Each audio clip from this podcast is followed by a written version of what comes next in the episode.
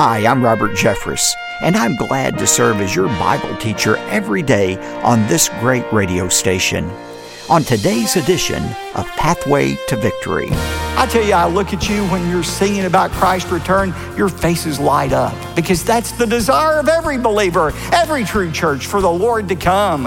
And let the one who hears say, Come. Whoever is a child of God longs for the return of Jesus Christ. Welcome to Pathway to Victory with author and pastor Dr. Robert Jeffress. When the seven years of tribulation finally end, when the final battle is over, a peace will descend upon the universe like never before. And today on Pathway to Victory, Dr. Robert Jeffress describes what it will be like when Jesus Christ establishes his eternal reign over a new heaven and a new earth. Now, here's our Bible teacher to introduce today's message. Dr. Jeffress? Thanks, David, and welcome again to Pathway to Victory. There's an old Greek proverb that says, You will break the bow if you keep it always bent. Whenever I hear those words, it reminds me to set aside time for a quality vacation. So, along those lines, I'm inviting you to join Amy and me on an unforgettable vacation experience to the land of Alaska. The dates are June 15th through 22nd. In addition to basking in the jaw dropping beauty of the great frontier, we're bringing our own entertainment on board the luxury cruise ship. Musicians Rebecca St. James and Michael O'Brien will be with us, and my favorite comedian Dennis Swanberg will provoke laughter, and I'll be sharing from God's Word along the way.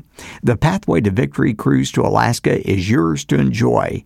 Go to ptv.org, take a look at all the details, and most importantly, reserve your spot while there's still room. Speaking of the future, today's message represents the culmination of our study in the fascinating book of Revelation, and it's a celebration of the triumph yet to come. Before we get started, I'm going to urge you to get in touch with Pathway to Victory today because tomorrow is the deadline to request your copy of my brand new book called Mysteries of the End Times. I'd be happy to send you a copy with my thanks when you give a generous gift to support the ministry of Pathway to Victory. I'll say more about my book and other Bible prophecy resources later in the program. But right now, let's soak in the wonderful 22nd chapter of Revelation. I've titled this final message in the Final Conquest series, The King is Coming. My grandfather used to say, The end of anything is sad. That's true whether you're talking about a football game, an interesting book, a good movie, or a cherished friendship. The end of anything is sad, except for the end of the Bible. Because when we come to the end of the Bible, we find it's not the end. It is just the beginning of a brand new existence God has prepared for those who know Jesus Christ. Let's look first of all at some further information about the New Jerusalem. We've already seen that the centerpiece of the new heaven and new earth will be the capital city, the New Jerusalem. Right now, that city is being built in what we call heaven. Jesus said, I'm preparing a place for you. Uh, I call it the ultimate in prefab housing, the Bible says, because although it's being constructed in housing, John said in Revelation 21 1, I saw the new heaven and the new earth and the new Jerusalem coming down out of heaven to earth. God's building it in heaven, but it's a literal city that will be here on earth, and it will be our primary, not exclusive, but primary dwelling place. One thing we saw about it was the tremendous size of this new city. Uh, John said it measured 1,500 miles by 1,500 miles, length and width, and 1,500 miles high. It's a cube. It's over 2 million square feet just on one level of it. It's a humongous city. And there's not just one level, but it goes 1,500 miles in the sky. That means over 600,000 stories of a skyscraper is this humongous city, the New Jerusalem. And then when we get to chapter 22, verse 1, there's another aspect of the New Jerusalem. There's a river in it. There's no sea, but there is a river. Look at verse 1. Then the angel showed me a river of the water of life clear as crystal, coming down from the throne of God and of the Lamb. We'll see in verse 2 that this stream uh, flows through the middle of the city. It dissects the main street of the New Jerusalem. Remember in the Garden of Eden, there was a river that watered the garden. It had four branches to it. There'll be a river in this new city as well. I'm glad there's going to be water. There's something about water that is refreshing. Uh, it symbolizes eternal life in the Bible, but it's a place of refreshment. I mean, isn't that true right now in the dog days of summer here in Texas? We try to get to the water as quickly as we can, whether it's going to the coast or New Braunfels or Hurricane Harbor. We want to get close to where the water is. It brings relief. Well, it's that same way in the new heaven and the new earth. And then in verse 2, there's something else John sees, and that is a tree, the tree of life. Look at verse 2. In the middle of its street, on either side of the river, was the tree of life. We saw that tree of life in the book of Genesis. Remember, after Adam and Eve sinned, God, out of his mercy, kept Adam and Eve from eating of that tree. Had they eaten of the tree in their fallen state, they would have been separated from God forever. But we see this tree again, and apparently it is so large that it spans both sides of the street with the river in between it. And it bears 12 kinds of fruit yielding its fruit every month, kind of the fruit of the month club, I guess. But there's a different fruit every month that this tree bears. You say, well, why is that? Are we to take that literally? Remember this when the plain sense makes good sense, seek no other sense. I take the Bible literally unless there's a reason not to. I think this is real fruit. The Bible says we're going to eat in the new heaven and the new earth in our new bodies. Remember the angels, they ate food when they um, came to Abraham in the book of Genesis. Remember Jesus in his new resurrected body for the 40 days he was here on earth, ate with his disciples. The Bible says we're going to eat at the wedding feast of the Lamb. This is fruit that's provided. Why? It says, and the leaves of the tree were for the healing of the nations. I think, well, why do we need healing if there's no more sickness and no more sin? That word healing comes from the Greek word that we get therapy from, or therapeutic. Uh, this isn't uh, healing from disease, it means it's health giving or life giving. It's mainly for our enjoyment. And that's clear in verse 3. There's no longer any curse. And the throne of God and of the Lamb will be in it. And his bondservants, that is you and I, will serve him. What do you mean we will serve God? Don't ever think Heaven's going to be you being confined to some cloud plucking a harp the rest of your existence. No, we're going to do things to serve God. God planted Adam and Eve in the Eden and said, I want you to keep the garden and cultivate it. He had an assignment for them. There's work that we will do in the new heaven and the new earth as well. And then, verse four, they will see God's face, and his name will be on their foreheads and there will no longer be any night. They will have no need of the light of a lamp nor the light of the sun, because the Lord God will illumine them, and they will reign forever and ever. We shall see God's face.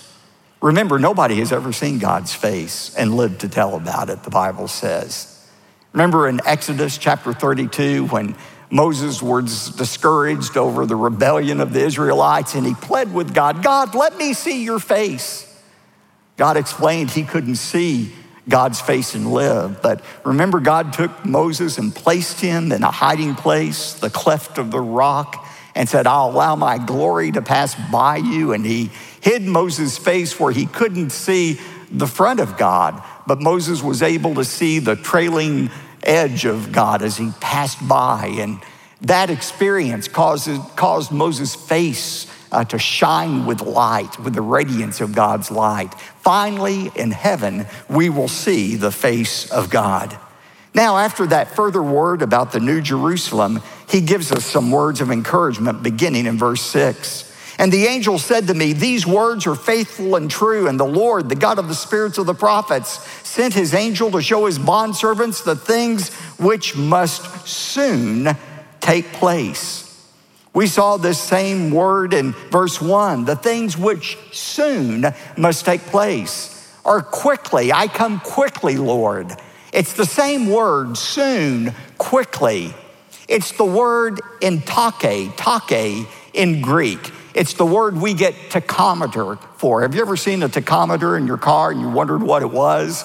It measures the speed of the revolutions in your engine. And that's what it says here. The Lord is coming speedily.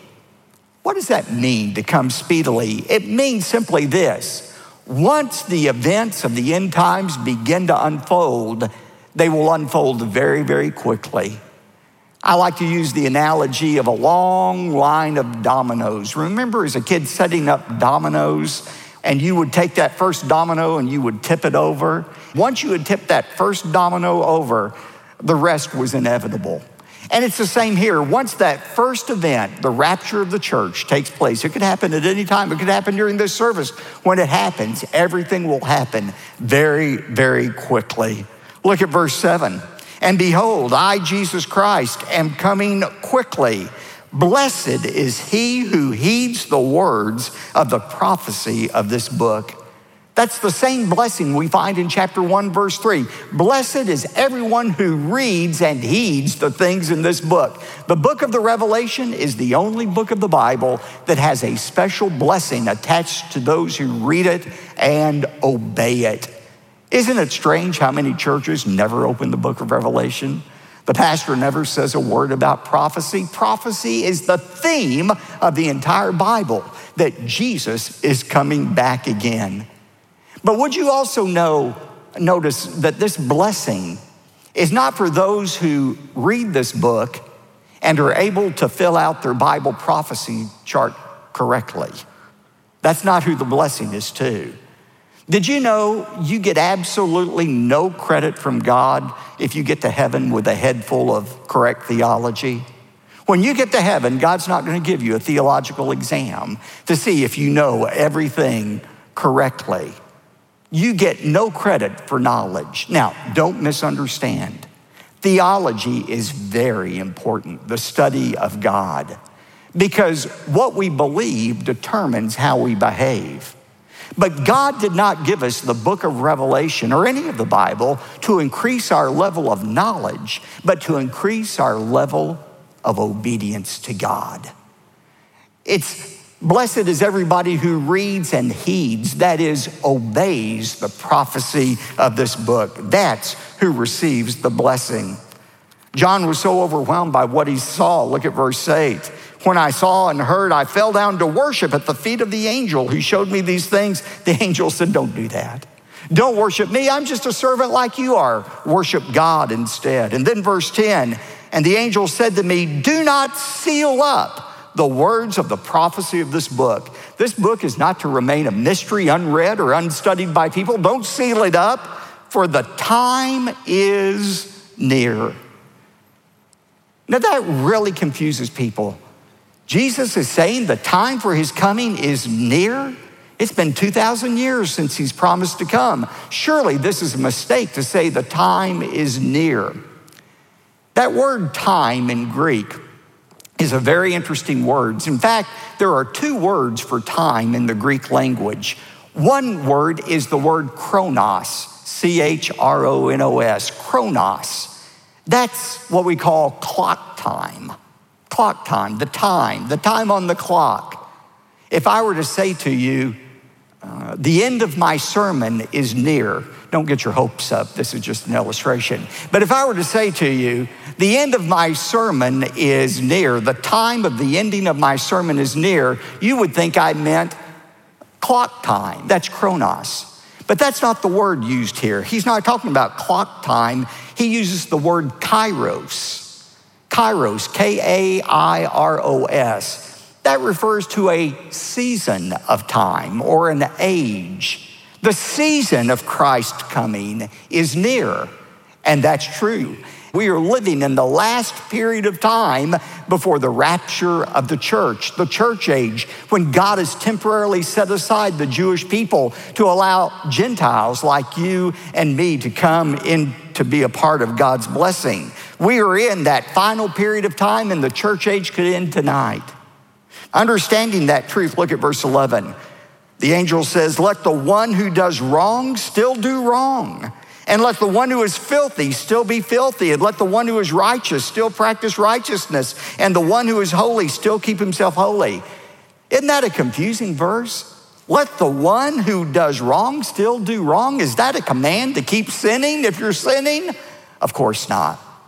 What this verse is reminding us is because the time is near, the time is coming soon when whatever decision you've made about God will be fixed for eternity. That there'll no longer be any possibility of change. Did you know that's true about the angels right now? Back at the beginning of time, when there was a rebellion in heaven and Lucifer took some of the angels with him who chose to follow him, that decision was a one time decision that was forever. Angels can't repent and come to faith in God. Those in heaven who are angels serving God can't decide to follow Satan. Their decision is fixed. The same thing is going to happen to you at one time in the future. Right now, you have the ability to change your relationship with God. You can choose right now, if you're not following God, to follow Him. You can choose, if you're following Him, not to follow Him. Your relationship with God is fluid right now, but one day it will be fixed for all eternity. Perhaps this illustration will help you understand that. Do you remember in the good old days before cell phones when you actually took pictures with a camera? Remember that? Remember cameras? And remember those cameras, they didn't have a little uh, electronic computer card in it, it had something called film. Remember film? You would take your picture and after you'd finish a roll of film, you'd drop it in an envelope and send it to some uh, laboratory, and they would develop the picture for you. Uh, I had a friend who was a photographer, and he actually took me into a developing lab. He liked to develop his own pictures. And so you'd go into this room, the dark room, and there'd be a red light that wouldn't hurt the film. You'd open up the back of the camera, take out the film, and you would put the film into a developing bath, some chemicals that would cause the negative to be developed, to form into a picture. And you could stand there and actually watch the negative uh, turning into a picture. But at a point in the process, my friend would take out that negative out of the chemical bath and he would put it into another bath of chemicals called the stop bath. And the stop bath would stop any further development of that picture. It would become fixed in that instant. And what that picture was at that moment, it would always be. Did you know there's such a process for you and me? There is a time in the future when our relationship with God will be fixed for all eternity. You know what that moment is? It's the moment of your death. The moment you die, all opportunity for change in your life is over. The Bible says the moment that you die, if you're practicing righteousness, you're going to practice, practice righteousness for all eternity. You're going to have a beautiful relationship with God. But if you die apart from God, you will spend eternity apart from God, rebelling against God in hell forever. That's why he says, Let the one who does wrong still do wrong, and the one who is righteous still practice righteousness. Look at verse 12. Behold, I, Jesus Christ, am coming quickly, and my reward is with me to render to every man according to what? To what he has done. Don't let anybody tell you, folks, that God doesn't care about your works. No. Your works are going to be the basis by which God judges you. He is coming to judge every man according to his works. We've seen that in this study. For Christians, their works will be evaluated at the Bema, the judgment seat of Christ. It determines the kind of heaven we experience. But for the unbeliever, he will be judged by the things that he has done, the Bible says, according to his works, Revelation chapter 20. He's rejected grace. He said, I want to be judged by my works. God says, Fine, let's look at your works. And every man who chooses that type of judgment will come up lacking from the perfection required by Jesus Christ. Listen, works verify our salvation, but works never earn our salvation. Our salvation is verified by our works, but it is not earned by our works. Ephesians 2 8 and 9 says, For by grace you have been saved through faith, and that not of yourselves, it is a gift of God, not of works, lest any man should boast. We are saved by grace for good works. We are not saved by good works. And you see that emphasized in the next two verses, verses 13 and 14. I, Jesus Christ, am the Alpha and the Omega, the first and the last, the beginning and the end. Blessed are those, underline this, who wash their robes so that they might have a right to the tree of life and may enter by the gates into the city. Who is it that has a right to the tree of life? Who is going to be welcomed into God's city, the New Jerusalem? Those who have washed their robes. That is a picture of a person who realizes that his own righteousness is not good enough to enter into heaven. The Bible says our righteousness, the best we can do, is like a filthy rag to God. But the Bible promises that if we will wash our lives in the blood of Jesus Christ, the blood of Jesus Christ can remove any stain from our life's record. Though your sins be as scarlet, I will make them white as snow, God promises. That's what the blood of Christ does for us. And that's why he says, Blessed are those who wash their robes. Only they will have a right to inherit the kingdom of God. Look at verse 15. And outside are the dogs and the sorcerers and the immoral persons and the murderers and idolaters and everyone who loves and practices lying. Don't let anybody tell you everybody's going to heaven. They're not. There are those inside the wall who are part of the New Jerusalem and are part of God's kingdom, and there are those outside the wall who will be there forever. Now, look at verses 16 and 17, the final invitations of the Bible. I, Jesus, have sent my angel to testify to you these things for the churches. I am the root and the descendant of David, the bright and morning star. Now, look at this, verse 17. The Spirit and the bride say, Come. And let the one who hears say, Come.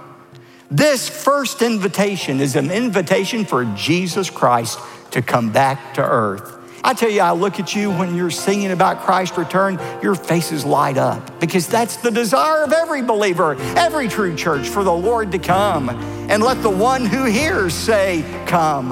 Whoever is a child of God longs for the return of Jesus Christ. Unfortunately, it's time to hit the pause button on this final study in Revelation. We're going to hear the rest of my message on Friday's program. But in just a moment, David will explain how you can receive my entire teaching series on Revelation on both CD and DVD so that you can listen to the study from start to finish without interruption of your own schedule. And you can use this entire series as the basis for a small group Bible study or your Sunday school class.